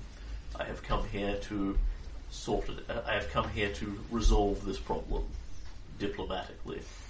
Yeah, because marriage is absolutely the guy you said you want a diplomatic resolution and not somebody's head whacked off. I. What's what? Tell me about this incident. Your kingdom is known to offer to have offered sanctity to the children of the West. I. There are halflings within your kingdom who are escaped slaves rightfully purchased in Katapesh. You are harboring stolen property, and before you can object to this in any way, he just sort of holds a white hand up. He says, This is, of course, a fairly minor incident that need not blacken relations between our kingdom. It is of little concern. The fate of few is of little concern to my masters. However, we are now seeking a specific individual we have reason to believe is in your kingdom, and he will literally go and pull out a bunch of papers where he has some very fine artistry drawn of um, what looks to be a younger halfling man. Your guess would be he's, he's maybe 18 equivalent. Um, and you have no earthly idea who this guy is. You don't know him for a bar of soap. Uh, he is not. Um, uh, her name is, um, Freya Littletoe, I believe, is the. Oh, uh, cool. That's a cool name. I'd forgotten her name. The leader of the chil- the leader of the children that I meet with. Freya, Freya Littletoe, yes, is the leader of the Children of the West. Um, it's quite definitely not her. Wrong gender, wrong age, wrong everything. Um,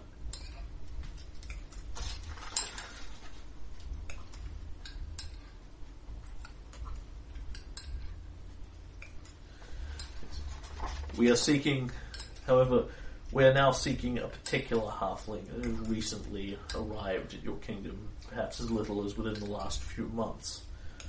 He answers. He should answer to the name of Hiram Swiftfoot, although it is likely he has changed it to hide out amongst your people. This halfling is of particular concern to the Pact Masters of Katapesh City. He is a favourite.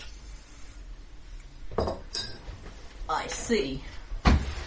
It is our request that you have your kingdom searched to have him find, have him found. We are at your disposal for this task, and to have him returned to Katapesh City. And then he will drop his weight weight hand. He has said his piece.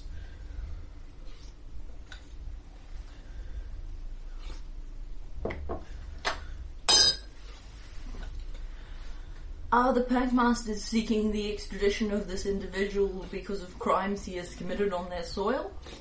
Or is it merely that he was legally purchased and they want him back?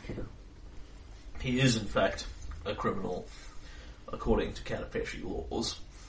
Um, he is he is stolen property. However, if you are concerned for his health, do not be. He has not been returned to be executed or any or even imprisoned. He has been returned to a life of idle luxury. We should all be so lucky. Evidently, it was a life he felt he could well do without. Given that he left, one assumes it was not a life that he chose to stay with. I, he- I hear your assurance that his um, well-being would be looked after should I return to you. However, we have here a, cons- a conflict of law in our respective jurisdictions. I am both prepared. I am, I am both prepared and authorized to stipulate to that in a written treaty. That he's not going to have his arms Yeah. and legs cut off and all the rest of it. I appreciate the Pal- Master's willingness to clarify this point. However, regrettably, under the laws of Stagthorn, I cannot oblige you. No man can own an- another in my kingdom. Therefore, I cannot have a man return to you on the gra- I cannot have a halfling return to you on the grounds that he's pro- that he is property of the Pact Masters of Katapesh.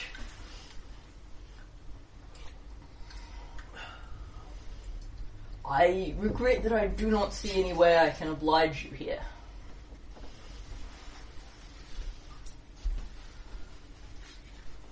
It would be deeply unfortunate if that were the case. The children of the West are, in a word, terrorists. They have raided and committed a large number of crimes, with a great many civilian casualties to their name amongst the people of my country. It is deeply unfortunate that you have chosen to harbour them in the first place. However, that is not the concern I have come here to address. We only want Hiram Swiftfoot.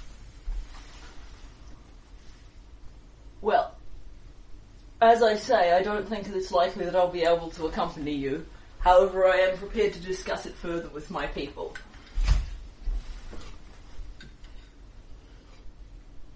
Please do so. It would be unfortunate. I am prepared to wait at your convenience. It would be deeply unfortunate if Katapesh City would have to cease trading with Stagthorn. And, um, I will, you know, offer him, you know, refreshments of the castle style of thing. And go find Svetlana he, and will, Michaela. he will ask for basically a room for him and his men. Nothing fancy is fine. Yeah. um, and basic food and drink, but like he explicitly um, he doesn't request that you don't put on your finest hospitality for him, but he doesn't ask you to. He merely asks for basic sustenance and board. Yeah. So we will, um, give him. I imagine we have some quite good Yep. areas for guards because that's the sort Yep. of, so we'll give him a pri- a large private area and some, you know, what the castle can put on in the way of food, which I imagine is um actually quite nice, but also fairly humble food. Yep.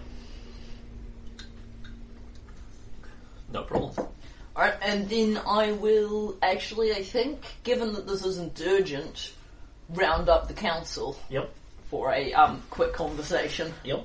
Are you going to send for Freya Littletoe, Uh, the leader of the Children of the West, who is uh, probably aware, given that she, she literally runs the Underground Railroad for halflings? Yes, um, yes, I will. This seems to be a matter of her. Um, I kind of think I know what she's going to say, Yep. but I'm certainly interested in her Uh, specific opinion. You you will receive her prompt um, response to you as if she has been expecting this. Yeah. Right, you have the council, you have Freya Littletoe in this meeting. It's reasonably obvious she knows what this is about, Yeah. given that she probably hasn't missed the trick of half a dozen Pact Master guards to, Yeah. turned up. Alright. Um, and Kaylen will, um, br- briefly brief the rest of the council. So we have, apparently we have this fellow, um, Hiram in our kingdom, and the Pact Master guards, the Pact Masters want him back very badly. They've just spent an awful lot of money getting these people here as quickly as possible. Yeah, like like water. Yeah. So he must um he must have been very popular. Even if I was prepared to do it, I don't think we can legally return him, and it's certainly not something that I'm interested in countenancing. However, I don't think Katapesh is going to take this lightly. They're um they're, they're clearly already aware of what I was going to say don't strike me. It doesn't strike me as a dim-witted fellow. I suspect they're certainly threatening to cut off trade with us, and there may be other repercussions. Unless somebody knows of any profoundly compelling reason why we should give her back, I've no intention of doing so. But I want us to be give thought to what happens if they try something else, like say teleporting into where he is, or starting a war with us, although I don't think so at that kind of distance, cutting off trade relations, all that kind of thing. I admit I do not have the most. I do not have terribly extensive dealings with the Pact Masters. Indeed, many, very few, if any, people deal with them directly. But I have been the interface to Katapesh for some time since Svetlana. Uh, I think that it, they do not operate with the likes of war. Katapesh City has never been to war with anyone. They have a significant they have a significant personal guard patrolling the city, but they have no standing armies. I would not be overly concerned about that as a response. Uh, Katapesh lives and dies by its trade. Their first law is do as you will, but do not interfere with trade. I think it is likely that whatever penalties they apply will be done via economics rather than via guerrilla raids or warfare or the likes of that sort of thing. Uh, in fact, says Michaela, uh, you are quite correct, Caleb. We, as part of our founding, as a part of our founding relationship with the children of the rest, West, we have agreed to forbid slavery in Stagthorn and grant asylum to all escaped halflings, regardless of where they have come from, as long as they are not committing crimes within Stagthorn. Legally, we have no way of turning him over unless we elect to change that law. Which, of course, you can totally do. You're the Yeah. king, you can change whatever the hell laws you like. But your deal with the Children of the West explicitly says you will not hand halflings back to people, Yeah. um, more or less under any circumstances. Yeah, and this The, certainly... the only exception to that is if the halflings are committing crimes here. right. Whereas if he, say, knifed three of his masters and then escaped, there isn't a damn thing you can do about that. You can't extradite him based on your own kingdom's laws Right. unless you elect to change them, Yeah. which no one can prevent you from doing so. Yeah, yeah. I hadn't quite realised it indemnified them against against all crimes in their home country, but um, Uh, it does make a certain kind of sense. The the basic theory they run on is as slaves, any crimes they're committing are strictly necessary to escape from slavery. Yeah. This is not um, any ha- any halfling that rocks up has automatic immunity to everything. It's anyone who has escaped from slavery, Yeah. even if they have committed crimes to do so, Yeah. is granted asylum because, among other things, they have all committed crimes to escape from slavery. Because it's illegal for Because them it's to, illegal to, to to escape slavery. slave. It's illegal to escape slavery. Yeah. They have effectively stolen themselves. Yeah, well, their legal status in Katapesh is they are property. Yeah.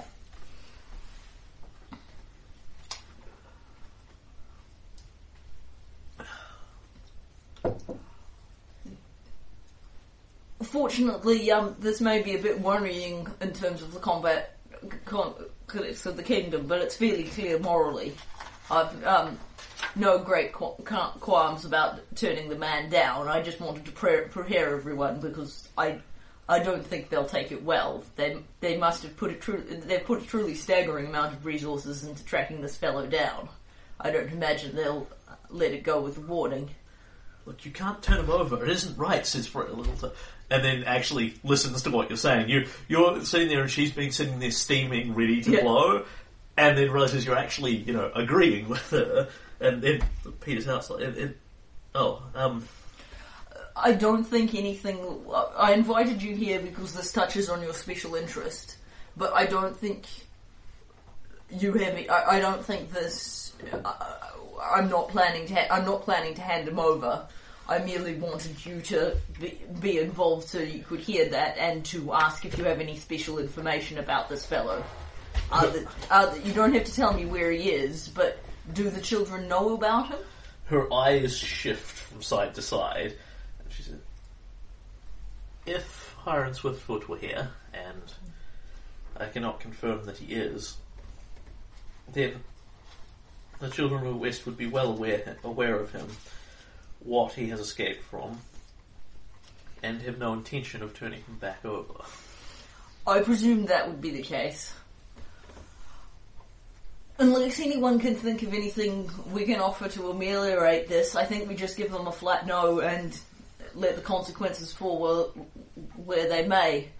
I'll be sad if we um, lose out financially, and certainly losing trade with Katapesh would be a blow. But we made our position per- perfectly clear from the outset. Um, and um, if the children of the West have heard of Hiram's so what Swiftfoot? Swiftfoot. Swiftfoot. Perhaps they could um, quietly um, warn him to stay lower than usual to the ground, just in case Katapesh is prepared to put some extra legal means into this. She Shit, That's that's she nods. This looks kind of surprised. This is rolling out in her favour. uh, of course, Your Majesty. All right. I think then. Brace, brace yourselves. I'll go give Varric, Varric the bad news. Back to Mara. Have you made any further progress in the search, Your Majesty? I'm afraid there isn't going to be a, a search. I've spoken with my council, we've consulted our laws, and our agreements are in this regard are extremely clear. We cannot return if we have if we have Hiram Swiftfoot in our kingdom, and we haven't come across such an individual. We cannot, we could not return him to you, even if we did know where he was. And there's a, you know, we're not looking. We're not going to look. We don't want to know where he is. This particular halfling has no skills that make him a valuable, no particular skills that make him a valuable resource. This is a matter of sentimentality. prefer to call it morality. Take it as you will. I appreciate the effort that your masters have put into this. I understand that he is highly valued, and I regret that we cannot accommodate them. Unfortunately, it is then that I am forced to take the second option the Pact Masters have made available. You will face the wrath of economic sanctions. And he will literally pull out a large wad of paper and begin to talk through, and he will sit down and explain to you how much you are shipping to Katapesh and how many things are going there, and this and that and the other thing, and etc. etc. And runs through like exactly what they will cut you off to. Yeah. Uh, and, and Kaylen will actually listen to this in an interested fashion and pay a close attention. Yep. Uh, effectively, In kingdom turns, this rolls out as a minus six to your economy. Oof. Yeah. There is immediate trade and there is ongoing trade. Yeah. So this is a permanent minus six penalty to my economy. Uh, assuming you are not. Um, bending it- it- it- with the theory that if Herm, if Herm Swiftfoot turns back up, the um, it might suddenly all go back to normal. correct. Yeah. But, Okay. but he very efficiently and quite fairly lays out exactly what contracts they're going to sever. Yeah. Um, it is not all of your trade with Katapesh, but it's a pretty big chunk of it. Yeah. And the thing is, to them, you are a customer that is worth less than 0.1 of a percent of their gross economy. Whereas, Whereas to, to to you, Yeah. they are like 10% of your economy. yeah. So yeah, it's it's a significant economic threat, but that's entirely up to you. Yep.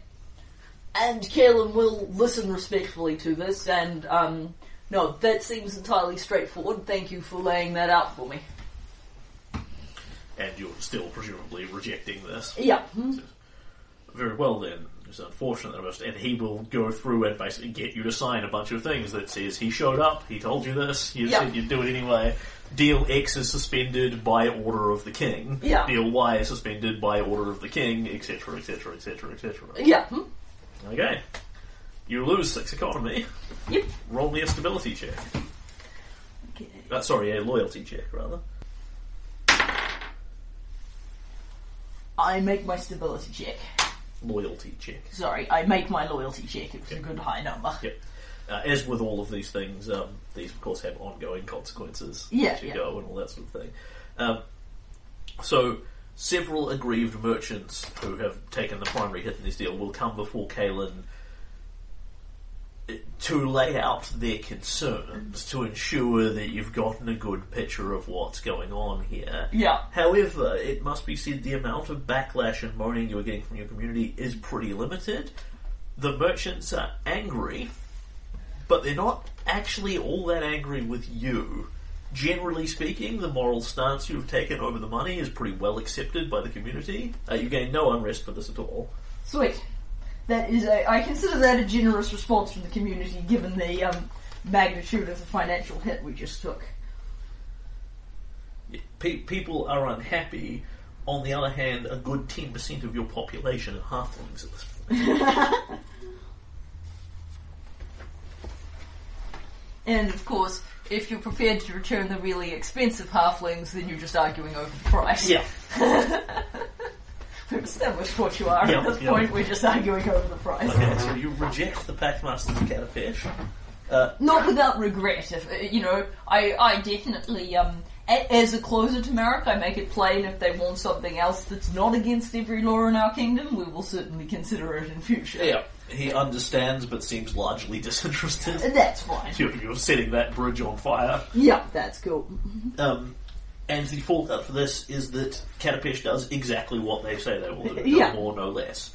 They cut off these trade agreements, they set a bunch of economic sanctions that stop people, third parties trading with you to trade with them, Yeah. thing, which damages your economy. But there is no effort to invade your kingdom, there are no guerrilla raids. Yeah. Um, Marek and Co., having received this, in, this information, um, will send a message out and then walk out of your kingdom. They're not teleporting back out? no. The guy goes, they Yeah. stay. Right. They only get to teleport back if they succeed. Ah. So the, the, the person who teleported them here teleports back again. Marek and his six guards buy horses and then ride out. that seems harsh. Yep. Oh.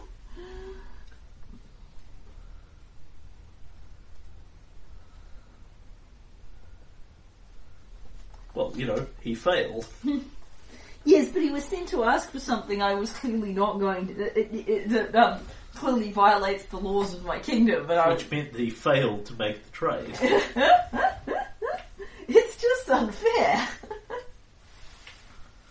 Okay. anyway, the um between him and uh, Pitax are definitely um I'm definitely very familiar with the I'm not giving you people people aren't property, I'm not giving any of them away. No, I don't care how much you want that guy. I don't care if he's the specialist snowflake in all of creation. I'm not I'm not just not trading the cheap people, I'm not trading the expensive people either.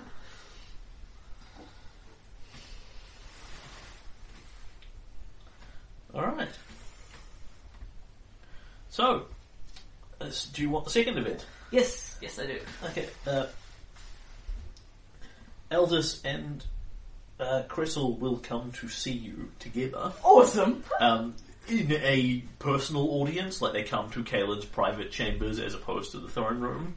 That sounds cool. Um, so I did want to ask you a question about Eldest prior to this. Yes. Um, where is he living at this time? Like he's he didn't really have a place to live per Uh, se.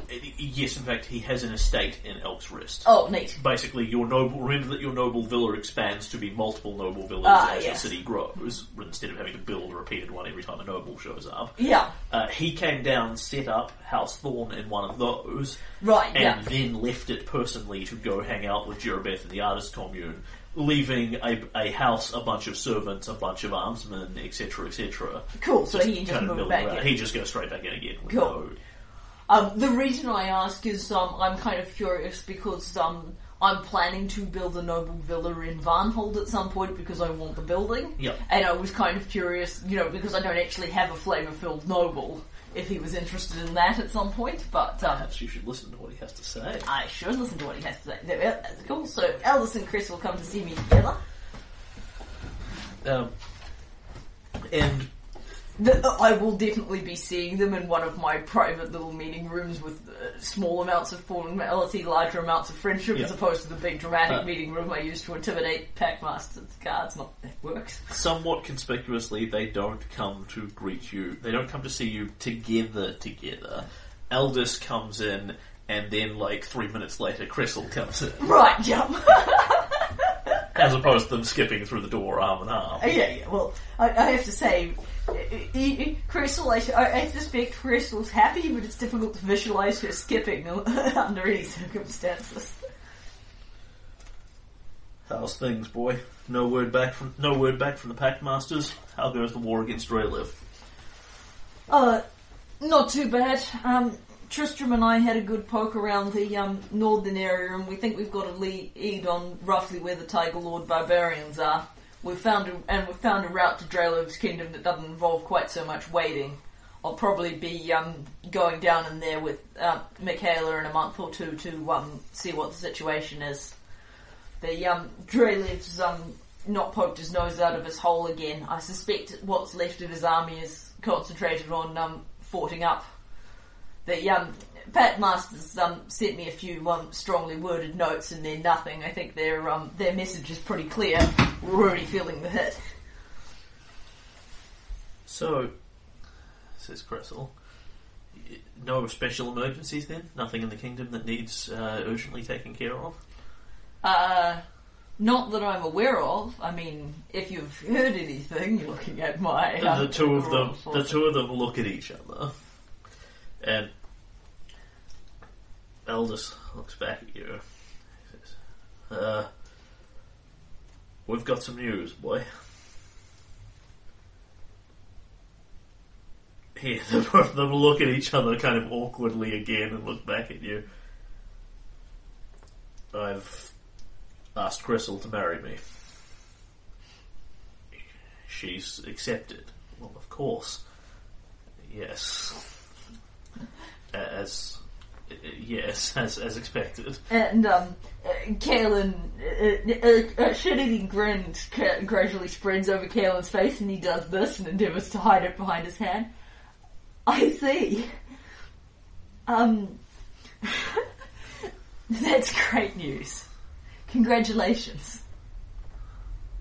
I, I imagine there's going to have to be some sort of fuss. I mean, the, the king's father and one of his high counselors. But um, we, we kind of really don't want to have a big international diplomacy event wedding if, if we can help it. Oh hell.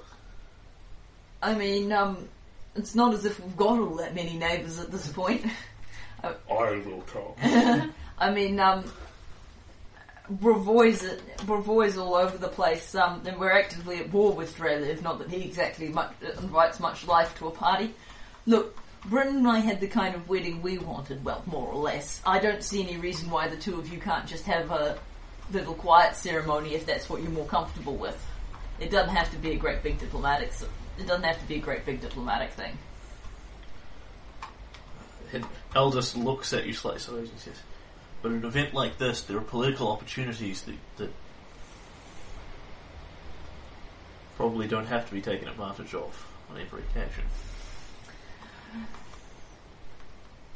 Seems to me the both of you have earned some peace, some, some peace, and Kaylen emphasizes the word slightly more strongly, and quiet. If that's what you're after, I don't see any reason. If you, uh, I mean, people probably like eat, eat some manner of party, but if we maybe um have a quiet little thing, Well, that that that would be excellent. I think that's what both of us are looking for. And Cressel nods at this, and then looks at Eldis again. They have another telepathic conversation. yeah, Um, you go. Th- these are totally you go first. No, you go first, aren't they? And she says, "Well, I I have a lot of things to be about. Um, here's what we were talking about," and gives Eldis what's clearly a rolled up letter, and then waves goodbye to you and exits the room. Um, and Eldest says, "You're doing pretty well for yourself here, boy. Stagthorn, I mean. Damn proud of what you've built up."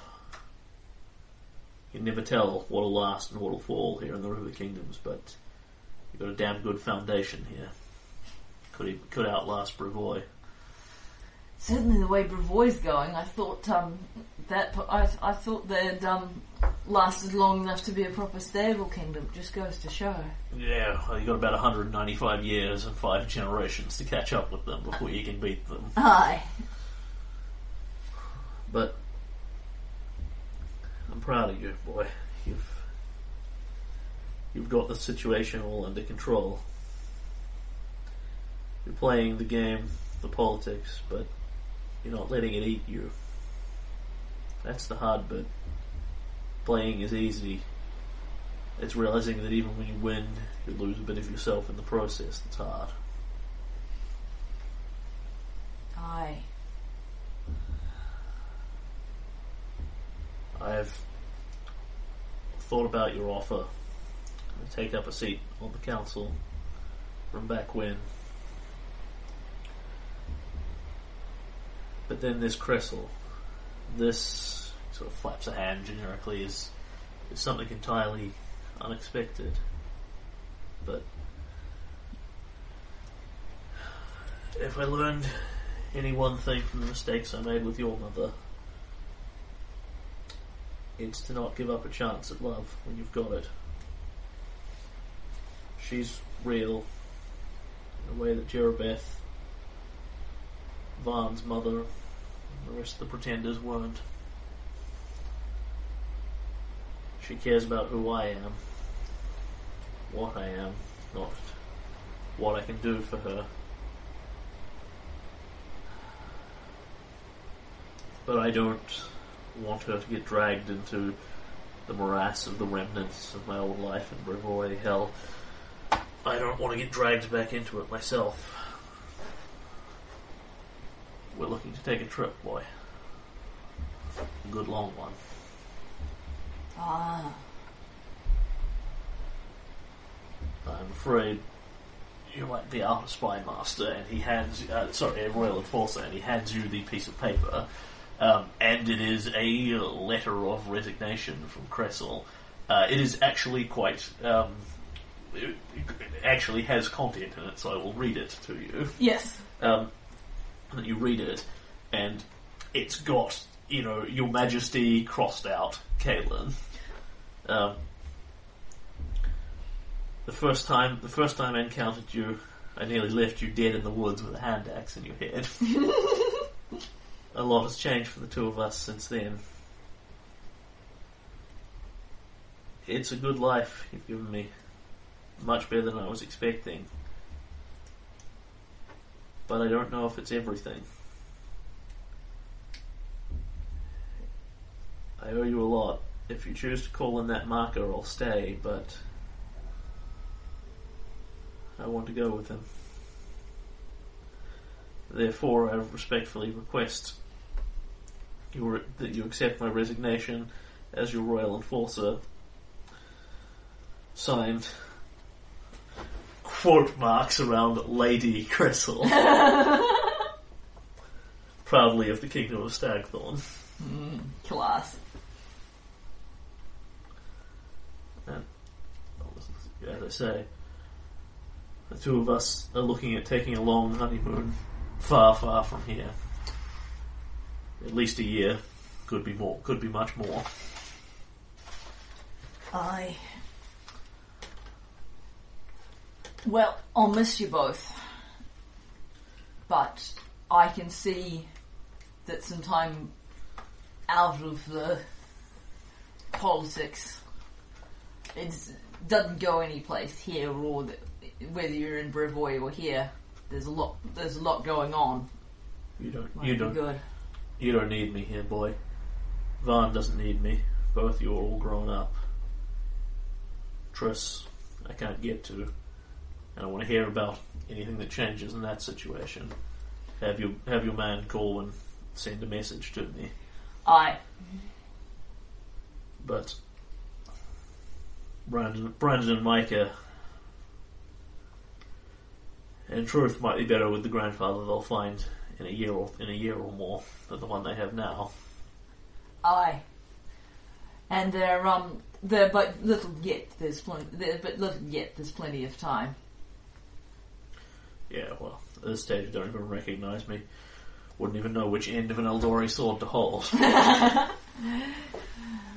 Well, not that I tried, not, not the second time after that tongue lashing your wife gave me. not to mention the punch. uh, well, we'll miss you. But it sounds like a good thing for the pair of you. I think um, Crystal could use some time as well. Getting a hang of being a noble's going to be a bit tough for her. Well, if it's any consolation, she'll be Lady Cressel Thorn of uh, a house of a kingdom that no longer exists. I, it's not like we've got so many families. Um, it's not like we've got so many families in um, in in, in um, Stagthorn.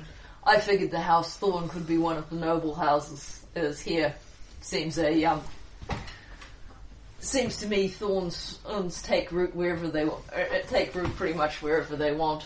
And where roses fall, thorns, remain. It makes me damn happy. Brandon and Michael will have that kind of security growing up, the kind I didn't have. A family to fall back on. And I'd be damn. I, I think it, it, Crystal's a very fitting choice. Yeah, well, might be back in six months if she wises up, realizes what she's done. But if I can get her away from here and all of this, I figure it decreases the chances. I, I think it's a wise move, and I wish you b- both all the best. Where do you think you'll be heading? I'd maybe not catfish. Thinking about somewhere away from all this, place where man and woman can just go, leave the past behind them, feel the wind in their hair, the shackles maybe.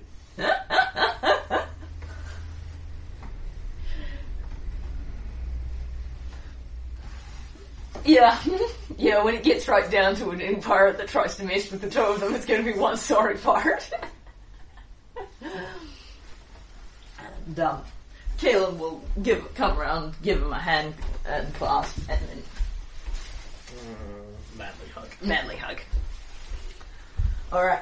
Well, that being the case, I definitely want at least a little a little party to say goodbye to the two of you. Yeah, so the theory is that um, what they're going to do is get married next month, Yeah. um, and then basically depart on their honeymoon as soon as they're married.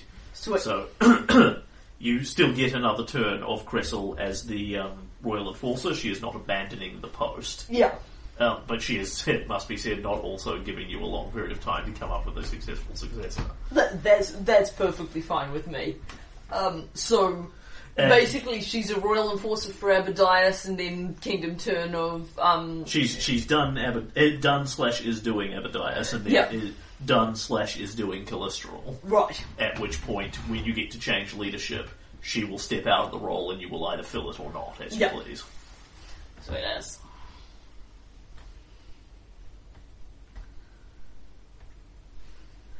And that is um, that is that one. Yes, So Aldous and Cressel are heading off into the wild blue yonder. that is so cute. Kaylen doesn't think it's cute, but I think it's cute. Uh, you're allowed to think it's cute. Kaylen thinks it's cool. Kaylen's pretty happy about it. And Cressel has given you, you know, probably the most heartfelt farewell you're going to get from her, given that she'd never say any of that to your face. I think it's very sweet. Um, will send her a short or official letter so Yeah. that she doesn't actually have to do the first face-to-face Yeah. conversation. She's clearly dreading, uh, saying that the um, the kingdom thanks her for her service and is happy to accept her resignation, and that Kaylen wishes her all the best, and is um proud to would be proud to have her as a member of his family. Nice. He doesn't put down, but he thinks that she's an excellent choice because of his criteria. Is um, in favour of his father choosing someone by his criteria, basically what his criteria for woman selection. Yep. Uh, the most important thing is whether they can bisect a man with a hand axe or similar skill. And this um, this betrothal will be announced fairly quietly. Neither Yeah. of them want a big public scene, but it is kind of inevitable that people will know, given their relative standings within the kingdom. Yeah. Um, there are several snide and sly little jokes about Eldest marrying a, a woman who's half his age. Yeah. Um, like she's uh, mid thirties, he's mid sixties, kind of thing. Yeah. So it's a relatively decent gap. Yeah. Um, but it must be said they're very quiet. Yeah, yeah, I, I would, I wouldn't make loud, obnoxious jokes about Kressle. Yeah. Eldest would quite certainly come up with a clever way to respond subtly and quietly. Yeah. Kressle would just walk them upside the skull. yeah, she is explicitly the royal enforcer, which Yeah. for another turn, which means it's her License to kill. Well, What was his crime? Making fun of me. Yeah, well, it's not licensed to kill under. She, she needs a better crime than being insulting to kill, but she's definitely got a license to walk upside the head very hard. Uh, the people of House Thorn will remain in your kingdom. Um, Eldest is going to will actually sit down with you and make a list of them and recommend several people for sort of this sort of job, that sort of job. Some of them he's going to keep on. He can more or less afford to run his manor and servants largely indefinitely without blinking. Because he basically took his assets out of, got his assets Pretty out much. of Brevoy and transferred Yeah, them they're now in your banks. Yeah. Because, yeah, basically, Kaylen's conception is, you know, going forward, Stagthorn will have noble vo- houses. Yeah. Because that's how kingdoms roll. And, you know, more will grow up over time because, you know, we don't have much of a nobility at present. And House Valara is clearly going to be one of the most noble houses in our kingdom by virtue of getting it on the ground floor. And House Thorn can be one of the most noble houses of the Yeah, kingdom. well, it's hard to argue if they're the house the first king came from. Yeah. But, you know, we've actually got quite a substantial, you know, family here. With Van and Tristram and, um, uh, and Kressle and Bryn and me and the three bu- and the two Bubbins and Tobias and Svetlana sort of off to the side at this point. The short-lived House of Leveton. yeah. Svetlana being the only member because Tobias will presumably become a thorn. Well, that'll be up to him when Yeah. he gets bigger and makes that decision. But yeah, I think um, at the point where it turns out Oleg isn't his blood father and didn't get the opportunity to raise him, it's it's probably Yeah. going to be something that um that passes by at this point. Okay. And um, Kaylen is, uh, you know, because Kaylen was always babysitting for Tobias. Yeah. He is now spending significantly more Yeah, time yeah with him. I, I already took that as written. Yeah, not um less than with the other two because it's definitely a very different thing. you know, having a baby with a woman who's not your wife and you haven't traditionally been involved with. You know, Svetlana's definitely Yeah. Much more involved than I am, but I am spending more time with him. On the other hand, Bryn is completely comfortable with it. Yeah, Svetlana is, is far more uncomfortable than she is, but even then, only a bit. yeah. And you all literally live in the same building together. So there's a lot of space. Plus, you know, Tobias is obviously significantly older, but we Yeah. can look up and do things with all three children. Yep. Yeah, I mean, Brandon, Brandon and Mike are a bit young for weapons trading yet, Well, By Gooba. But they can hang out and the, you know, people can play with them off Oh, the side. they've got like the little foam painted sticks that they whack each other with. yeah. Yeah, Kaylen won't have gone so far as to give them their fir- try and give them their first longsword, but Mm-hmm. he's certainly looking forward to getting onto that weapons training as soon as they can actually, you know, walk Mm-hmm. and stuff. Where are the children? You said to Bryn. In the net, she says. they were bugging me. One of the joys of having lots of help, however. Yeah, yeah, it's um because Brendan and I can totally just take off an adventure for a couple of Mm-hmm. mo- weeks and stuff, and um, our dedicated staff look after the children. Yep, it's pretty good. Yeah. On the other hand, we don't have to fight dragons. Yeah, yeah. But you had the choice to marry the king. Yeah.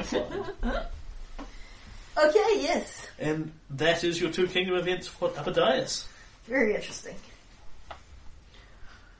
At which point, um, I have um three plans with three NPCs, in which I haven't decided on which one I'm going to do. Which is um, I want to take Corwin and his boat to Elasmosaurus hunting and lake exploring.